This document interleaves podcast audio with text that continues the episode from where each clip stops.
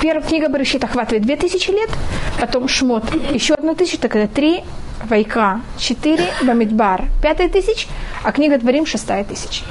И в книге Дворим... Одна тысяча. Да. глав, и поэтому каждая глава рассматривается параллельно 100 лет. Хотите, можете просто просчитать, но вы увидите, что если... Бамидбар смотрим по эм, сотням. Понятно, как если у нас есть 10 глав, у нас есть 11, но зот Абрахает уже после всего.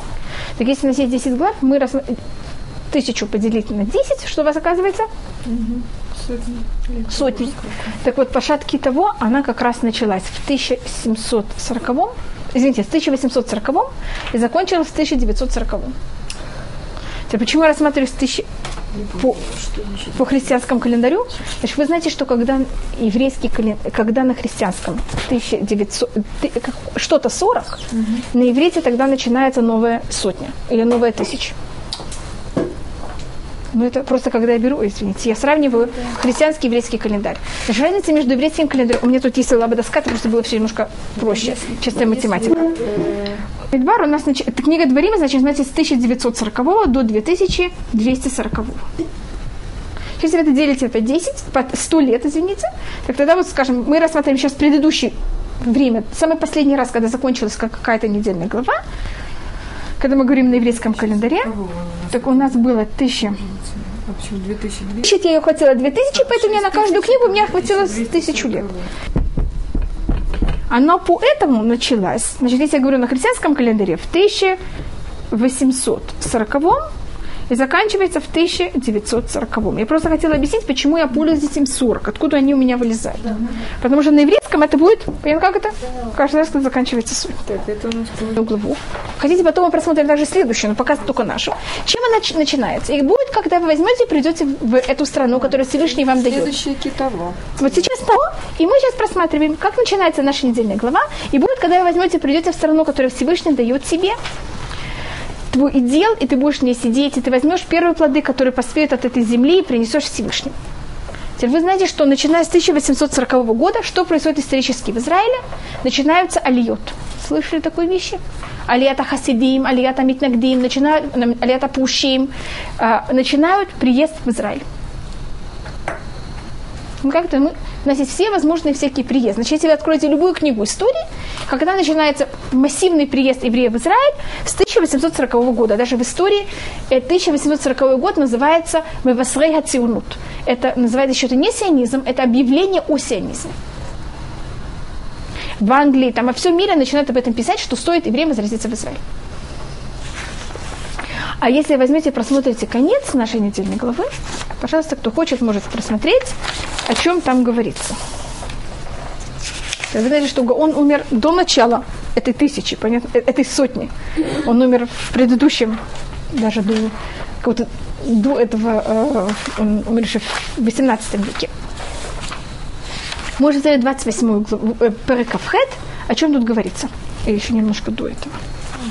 Если ты не будешь слушать слова Всевышнего, который тебя наказал, ты не будешь исполнять его закона, который Всевышний тебе дал, и вроде все эти, наказа... все эти проклятия тебя достигнут. Ты будешь проклят в городе, будешь проклят в поле. Будет проклято твои плоды, э, твои дети, э, твой скот. Ты будешь проклят, когда ты будешь выходить, ты будешь проклят, когда ты будешь приходить. Всевышний возьмет и пошлет в тебе там всякие болезни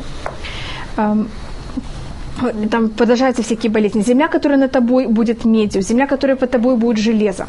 Всевышний там э, ты выйдешь одной дорогой к врагам, а убежишь семью дорогами от них. Ты будешь, все народы будут в ужасе от тебя. Э, твоя, э, твоя падаль будет дана на поедение птицам небесным и для животных, и никто не будет вздрагивать. У тебя будут там всякие болезни. Э, ты будешь сумасшедший и э, слеп, и твое сердце будет в ужасе. Ты будешь как слепой э, э, днем брать и пробовать идти, как будто понимаете, как лямашиш, и не сможешь найти твою дорогу. Все время ты будешь обижен, и э, все тебя будут э, и ограблен, и никто тебе не будет помогать. И так далее. И таких псуков тут очень-очень много. Потом у нас есть, значит, если вы хотите знать, что будет потом, потому что мы хотим уже дойти до нашего, у нас есть такая проблема. Следующие две главы, это не Царим Ваелих, они есть случаи, когда их читают вместе, а есть случаи, когда их читают отдельно. И такая проблема. Значит, тут, тут уж есть такое понятие, что Машех может прийти Э, и, значит, в каждый момент Машех может прийти. Но как раз, когда мы говорим, даже по объяснению Гаона, когда мы доходим до нашей, до нашей сотни, у нас такая особая вещь. Значит, эти две главы должны произойти до прихода Машеха. Но они могут быть вместе, и они могут быть разделены. Значит, это может взять еще сто лет, или может взять сто лет меньше. Скажем, в, этой неделе, в этом году они будут объединены. От чего это а есть случаи, когда они разъединены. От чего это связано? Цавим – это чува. Что еврейский народ возьмет и сделает чува. И как вы знаете, что чем особое?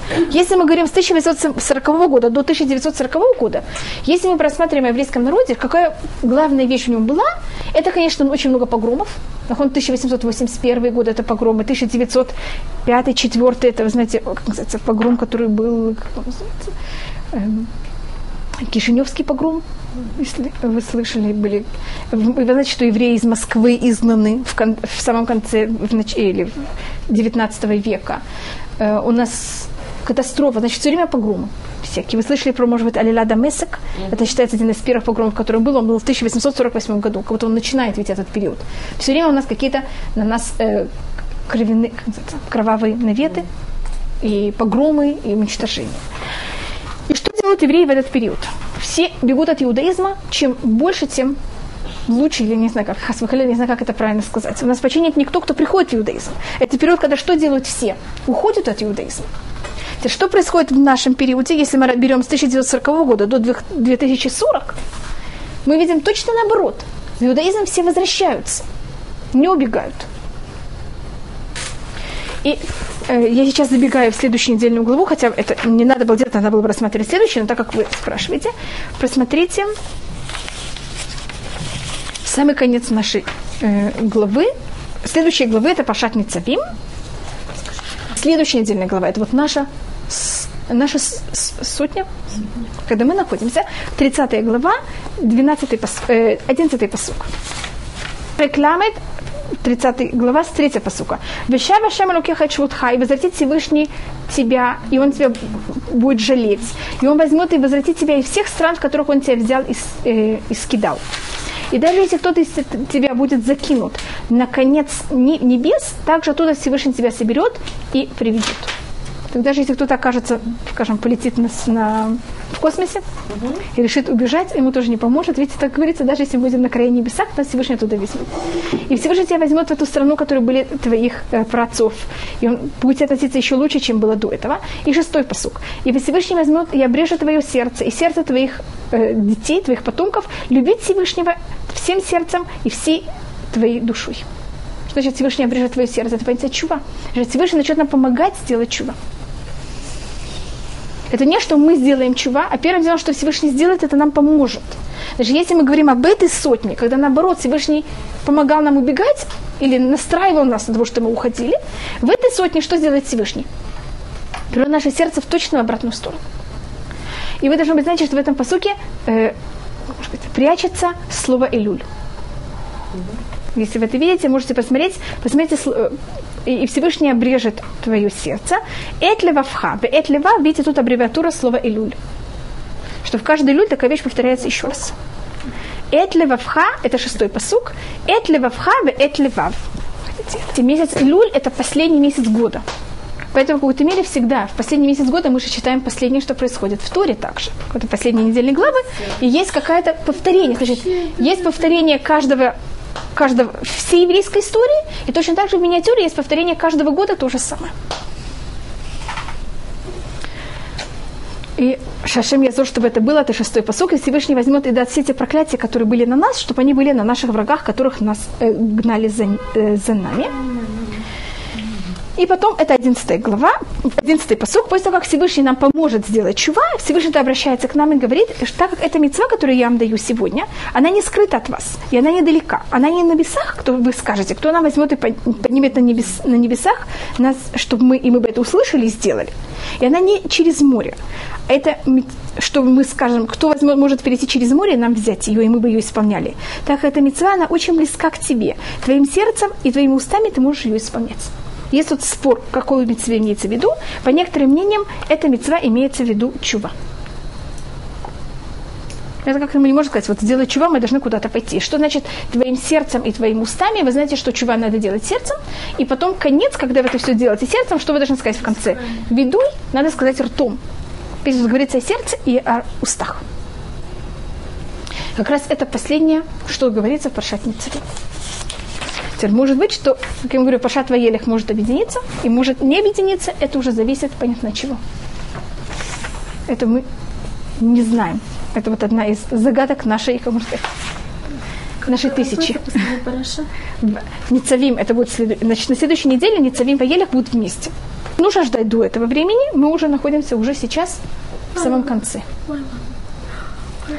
Поделено, так у нас есть еще сотни лет ждать по годам, понятно, как это, какая есть возможность. Получается, что Вим, который не относится только к истории, относится именно к нам. Это понятие того, тут говорится очень много проклятий. У нас в Торе два раза говорится все возможные проклятия. Они первый раз говорится в книге Вайка, второй раз говорится в книге Дворым, в нашей, в нашей недельной главе. И а, Рамбан это рассматривает о том, что это символика двух храмов, которые были разрушены. И, может быть, мы уже говорили об этом только немножко э, до этой комментарии. Мы рассматривали о том, что мы получили все мецвод три раза. Помните, мы говорили о такой вещи? Сначала у нас были все мецвод, после того, как мы были, стояли у горы Синай, перед тем, как мы вообще делали какие-то э, грехи, перед тем, как мы сделали золотого тельца, тогда мы получаем все мецвод, и мы их получаем без никакого, эм, можно сказать, предупреждения. Просто говорится, вы должны делать так, вы не должны делать так. После того, как мы взяли и сделали золотого тельца, нам говорится, вы должны делать так, а если вы будете не вести себя так, будет так и так и так. Значит, понятно, что пока мы не сделали золотого тельца, что не добавили совершенно, никакого минуса. И это конец книги Вайкра, Пашат Бахукутай, там есть пума, Э, там есть наказания, которые они имеют число 7. Там все время есть повторение. Если вы не будете так себя вести, я вас накажу в 7 раз больше. Если не будете так себя вести, я вас накажу в 7 раз больше. И там куда-то даже явно написано, что за счет того, что мы не соблюдали шмита, и, как вы знаете, евреи в издании Вавилоне были 70 лет. Видите, это число 7, там оно совершенно явно э, просчитывается. А второй раз у нас после того, как мы сделали золотого тельца, как вы знаете, мы еще добавили, и также послали посланников, вели себя еще хуже, и тогда все месяцы повторяются еще раз, и когда они повторяются еще раз, они повторяются еще с более сильным знаком. Минус, значит, если вы не будете себя хорошо вести, будет еще ужаснее и хуже, и это в конце книги Дворим в книге Бамидбар мы посылаем посланников, в книге Дворим повторяется вся Тура, и тут у нас в конце книги Дворим есть вот этот ужасный знак минус. И он по Рамбану символизирует разрушение второго храма. Теперь, как вы знаете, во время второго храма евреи не занимались идолопоклонством. Во время первого храма почему были изгнаны? Мы занимались идолопоклонством, мы занимались убийством, мы занимались кровосмещением, там говорится известных вещей. И евреи также, то, что говорится особо, не соблюдали законы Шмита, не давали земле отдыхать 7 лет, и поэтому в седьмой год, и поэтому у них их выгнали на 70 лет. Чтобы земля куда отдохнула, в то время, что она не отдыхала. Сейчас... Очень много проклятий. И тут мы видим, скажем, не говорится о царе, там не говорится. Если вы просмотрите а то, что тут говорится, тут нигде не говорится, что мы себя плохо вели. Тут не говорится о том, что мы были... Это говорит, что мы себя плохо вели, но не говорится, что мы были идолопоклонники, не говорится, что мы там делали какие-то такие вещи. Говорится просто, вы себя плохо вели. Единственная конкретная фраза, которая говорится, что мы себя вели себя очень плохо, Почему Всевышний к нам так плохо относится и нас, насылает на нас такие ужасные э, наказания, их соблюдали и не с радостью. Тахат Ашерло Авадета, это, если хотите посмотреть в Хумаше, это 28 глава, Перекавхет, Пасук Мемзайн. Тахат Ашерло Авадета, это Шема Лукеха Бесимха, Витув Ливав Миров Коль. За счет того, что ты не взял и не служил Всевышнему, с твоему, с радостью и с хорошим сердцем от того, что у тебя было так много. За счет этого ты будешь брать и служить твоим врагам там, и так далее. Значит, тут не говорится, что мы не соблюдали законы. Мы соблюдали законы, но мы их соблюдали без радости. И за счет этого говорится ужасное наказание, много хуже, чем то, что было во время разрушения первых храмов. Мне кажется, если мы рассмотрим то, что было вот в эти годы, которые я уже стерла, с 1840 года, то, что вы сказали, это было много ищевод, тогда много было религиозных людей. Так может то, что тогда началось, хас я не могу них говорить, я их не знаю. Но может быть даже те евреи, которые да, соблюдали законы, но это соблюдалось, ой, как тяжело, ой, как неприятно, ну надо, мы будем делать. И чего не было? Не было громадной радости в соблюдении законов. И то, что мы можем рассмотреть для, наш, для себя, это что не только важно соблюдать закон, а то, что Всевышний очень хочет от нас, что мы, когда их соблюдали, с чем мы их соблюдали? С радостью. С очень большой, тоже называется сим, э, симхашель мицва. У нас есть такое понятие радости мицва. Не просто соблюдать закон, а соблюдать их с радостью. Как вы замечаете, если мы снова подходим к концу года, когда у нас есть Роша Шана, у нас потом есть Йом Кипу, в которые эти дни, когда мы учимся на весь год, как исполнять законы Всевышнего с трепетом, но мы не заканчиваем все эти дни, все эти дни, вот теоретически, если мы бы хотели, чтобы соблюдать все законы с трепетом, так Йом Кипур должен был быть последняя нота. Согласна, что это последнее, с чем вы выходите на весь ваш год. Но после Йом Кипура у нас есть Сукот.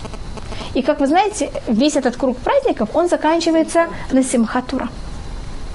Может, то, что Всевышний хочет, что мы вышли, как мы вышли на весь год, это именно с, не только с трепетом перед Всевышним, а с очень большой радостью. И что мы потом соблюдали все законы с радостью. Поэтому то, что подчеркнуто, это не то, что мы не соблюдали законы, а мы их не соблюдали с радостью. А мы их видели как, понял, как это? Как э, ноша, как обязанность. И когда вы, я просто говорю эту фразу «ноша», это говорится в книге э, Ирмияу, что если люди видят Тору и соблюдение законов как ноша, так это ну, ужасная ну, вещь. Ну, то есть, есть разные понятия.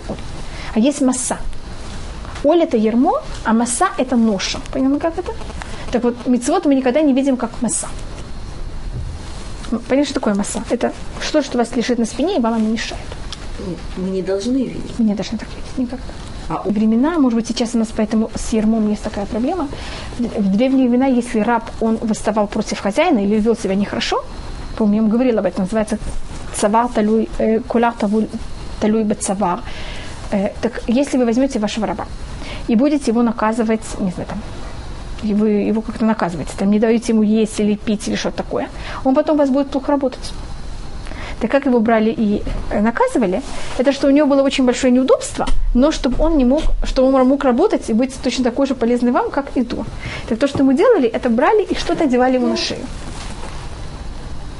Теперь что не может? Понятно, у него проблема поднимать, опускать голову, поворачивать. Но он точно так же продолжает быть работоспособным. Ему это очень неудобно, но понятно, как это вы от, от этого ничего не тратите потом.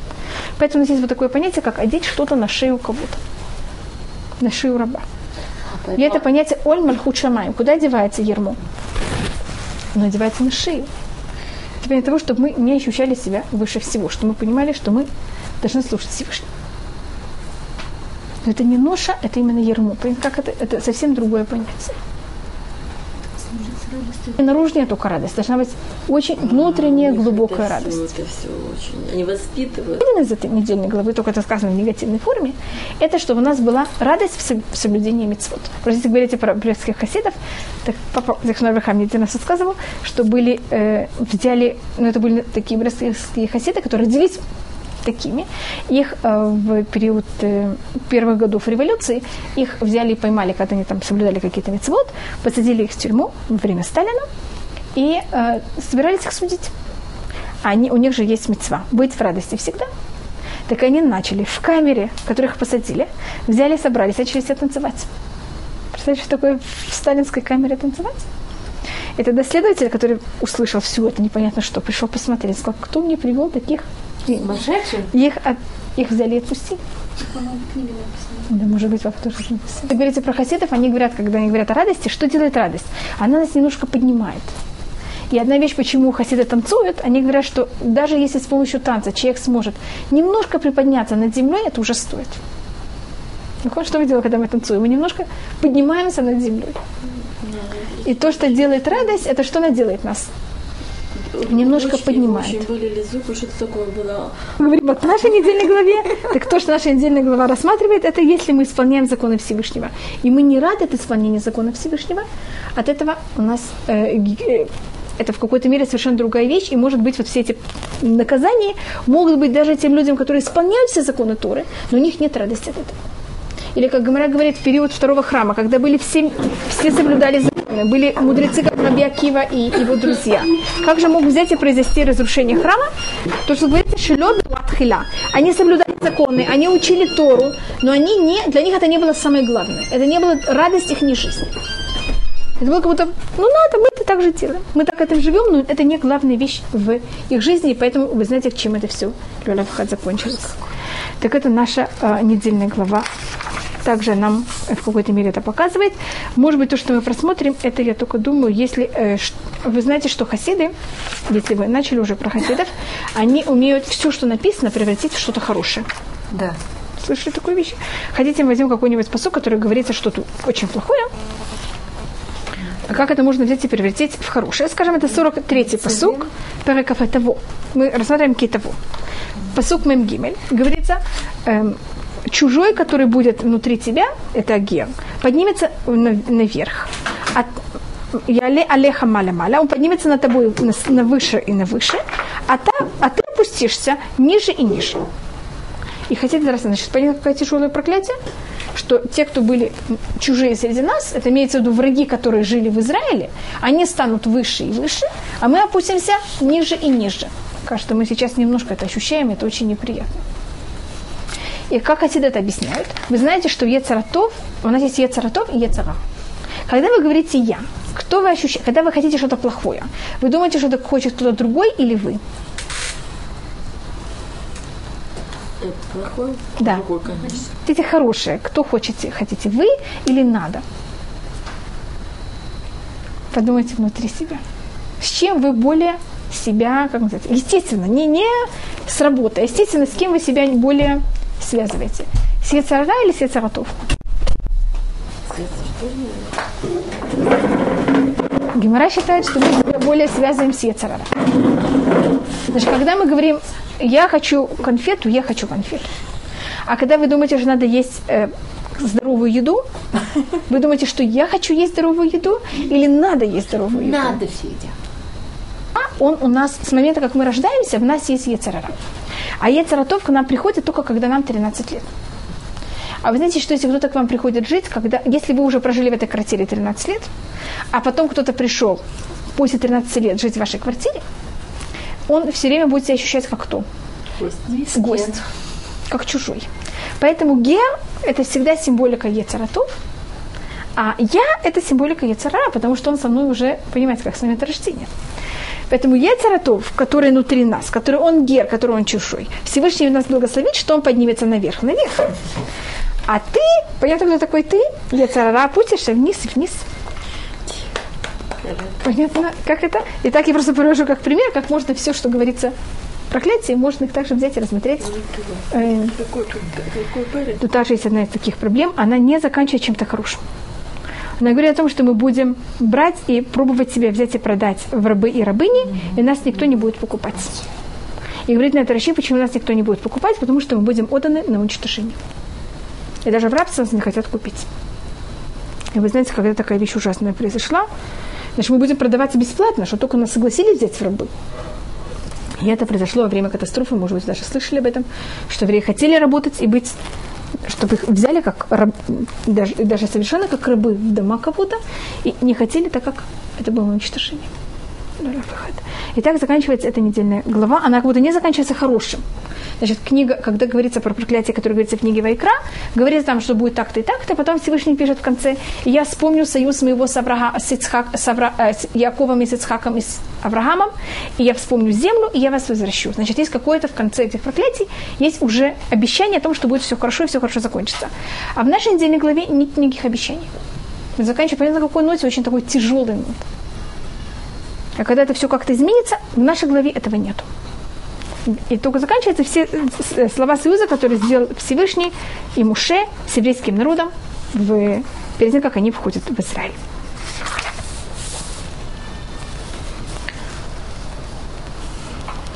Недельной главе также говорится, это у нас, может быть, чем-то хорошим мы закончим, что говорится в нашей недельной главе. Это третий посук, 29, 9 глава. «Влонатан нашем лахем лев ладат, вейнам лирот, вознам лишмо адаюмазе». И Всевышний дал вам сердце знать, и глаза видеть, и уши слышать до сегодняшнего дня. Говорится, что последний день, когда Муше, э, э, начиная с Пашат э, Ницавим, мы находимся в последний, последний день жизни Муше.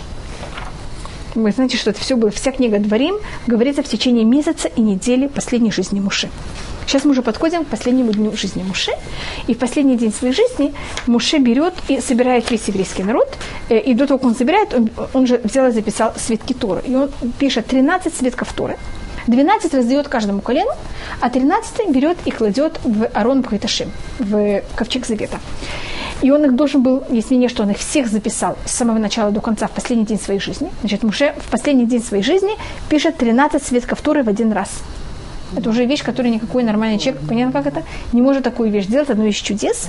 Это по одному мнению. А по Тура Хатуманитна, что вся Тура была записана в один день. А есть другое мнение, что Муше ее писал в течение каких-то периодов. Понятно, как это? Какой-то 13 свитков Торы, каждый раз он дописывает какой-то кусок, и сейчас в последний день своей жизни что он делает? Дописывает во всех какую-то часть, и он дает им сначала. И когда он взял, написал э, свиток Торы, он сначала взял, и свит, закончил свиток Торы, который он кладет в ковчег Завета, и он его туда кладет. И тогда евреи сами приходят и говорят, Муше, Почему ты даешь это только в, свет, как будто в ковчег? Это же будет только для колена Леви. А что, Тура будет их, а не наш? И они будут нас учить, а мы будем только, понятно, как это? От них слушать мы тоже хотим. И Муше очень обрадовался. И Муше поэтому им говорит, и не дал вам Всевышний э, глаза, сердце и уши только сегодня. Вот, вот сегодня я вижу, что вы, конечно, такие хорошие, вы сами хотите, сами просите иметь свиток Торы. И у нас есть также э, вопрос, в какой форме Муше написал свиток Торы. Может быть, я вам говорила, это разница между Эзра и Муше. Это э, что Муше взял и написал все, э, все, все э, то, что Муше написал, он написал таким же шрифтом, как вот этот. Как, как мы сейчас видим в Туре. А евреи потом, когда они переписывали свитков Муше, они уже не переписывали таким шрифтом, они уже переписывали другим. Они уже переписывали вот таким шрифтом. Считали, что этот шрифт слишком святой, и поэтому они таким шрифтом не пользовались. И только после разрушения первого храма, когда мы пришли во второй храм, тогда уже решили, что восстановят этот святой шрифт. Поэтому, если видите, на монетах или на чем-то писали, и также свитки Торы писали только таким шрифтом. Я считался, что тут мы передаем только звуки, а тут мы, вы знаете, что каждая буква имеет очень большую символику, и только свитки Муше имели это, а люди простые не пользовались таким святым шрифтом, и почему-то решили все обновить. Может быть, помните, что в, во время разрушения первого храма, когда мы были в Вавилоне, помните, что Даниэль, он один раз, когда он был в доме Навуходнецера, Навуходнецера внука Навуходнецера Бельшацар, во время падения Вавилона, вдруг вышла рука и написала что-то на стене. Помните такую вещь? И тогда никто не мог это прочитать, и Даниэль это прочитал, и это было написано как раз квадратным шрифтом. Понимаете, что называют квадрат? И Даниэль на базе этого понял и передал как пророк, что он считает, что Всевышний хочет, чтобы начали пользоваться снова вот этим квадратным шрифтом. И с этого момента передавалось как будто как немножко скрытое учение. Значит, все Муше так написано. Но мы так не пишем. А начиная с Израиля, так начали писать. Израиль сделал несколько вещей. Он начал писать снова квадратным шрифтом и дал разрешение всем так пользоваться. И также начал писать Тору уже с делением на слова. Но вот мы говорим о том, как Муше дал. Муше нам дал, значит, все было сплошь, без деления на слова. И также у нас шрифт был, э, то, что Муше написал, был квадратный, то, что мы от него писали, это был совершенно другой шрифт. Много проклятий у нас сказано в нашей недельной главе. 98 проклятий. Пожалуйста. В главе есть всего-навсего 98 проклятий. И это такая символика. Что-то? Извините? Да, 98 проклятий для нас. Так, вот это первое. 49 проклятий. Видите, что 49 это 7 помножить на 7. А у нас какое-то в два раза больше. Знаете, что такое 98? Это 49 плюс 49, это сколько? В Пашат э, Бехукотай.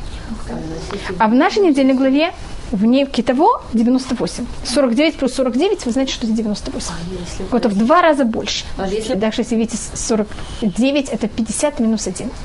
98 это вот 100 минус 2. Так он, это понятие того, что это 100 или 50. 50 это полная ценность. Помните, что когда мы были в Египте, мы дошли до какого ворота?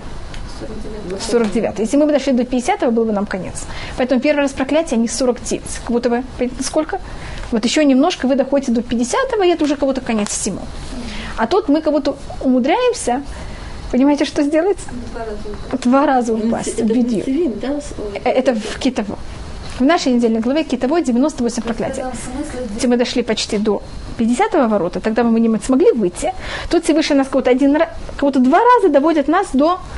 Как такое вещь называется? Я просто объясняю, что такое 98, как вы ворота спросили. нечистоты, Да. нечистоты. Вот эти все наказания, они, что, к чему нам приводят, они нас очищают. Всех вот этих ужасов, до которых мы доходим. Э, Значит, о тех низ, которых мы туда опускаемся, опускаемся, эти проклятия, их не цель, она же не унижает нас. Их не цель, это взять нас и немножко очистить и исправить. это Есть еще одна, может быть, маленькая вещь в нашей недельной главе. В нашей недельной в начале есть два, э, 11 проклятий, когда там именно проклятие. Там есть два, э, 12, 11 благословений, 11 прокля- э, проклятий. Это когда мы входим в Израиль, я только тут рассматриваю все э, вверх ногами, если можно так рассмотреть, значит, конец недельной главы просмотрела до начала.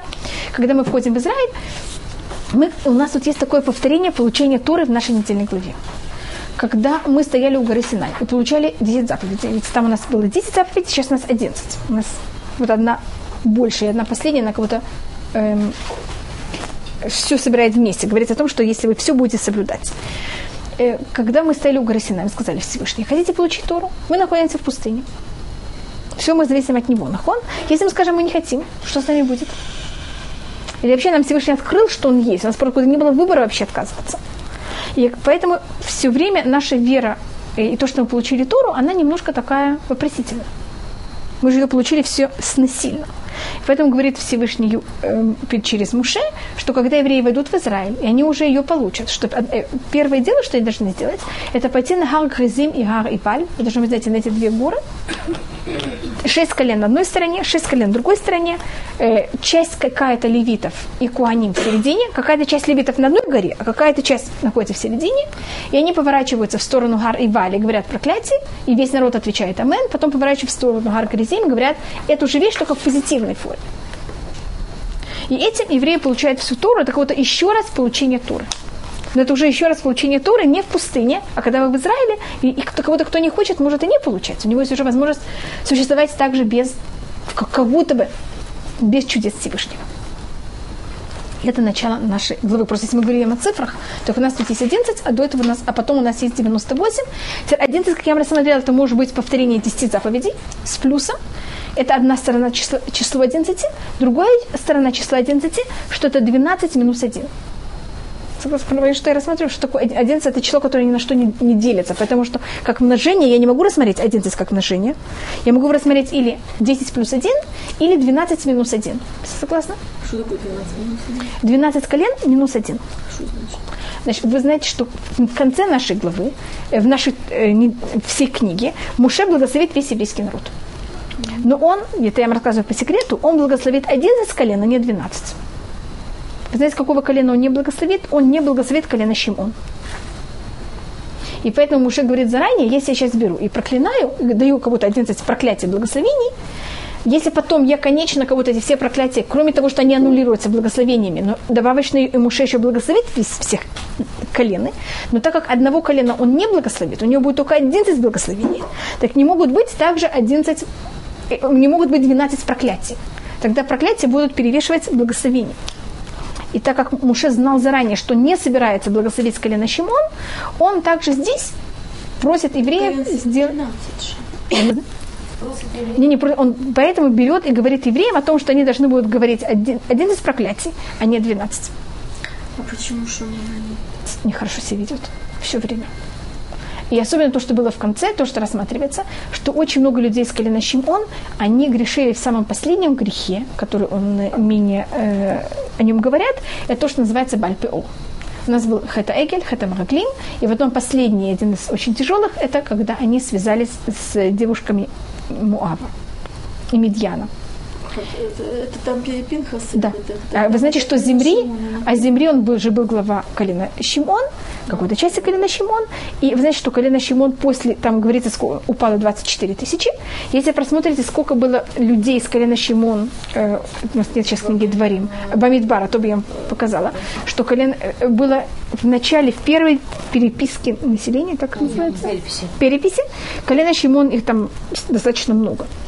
А во втором переписи, после Бальпеор, их всего нас, навсего 22 тысячи. Поэтому знаете, что в основном все, кто упали, понимаете, как-то там как будто не было, кто бы так умирал вдруг. Такое громадное падение. Значит, что большинство было из колена Шимон. Говорится о том, что э, Муше об- обещает евреям, что со всем этим они войдут в Израиль, и э, они должны дать Рувен и Гад и пол колена Манаше, их территорию на другой стороне закона. И если мы будем соблюдать законы Всевышнего, у нас все будет хорошо.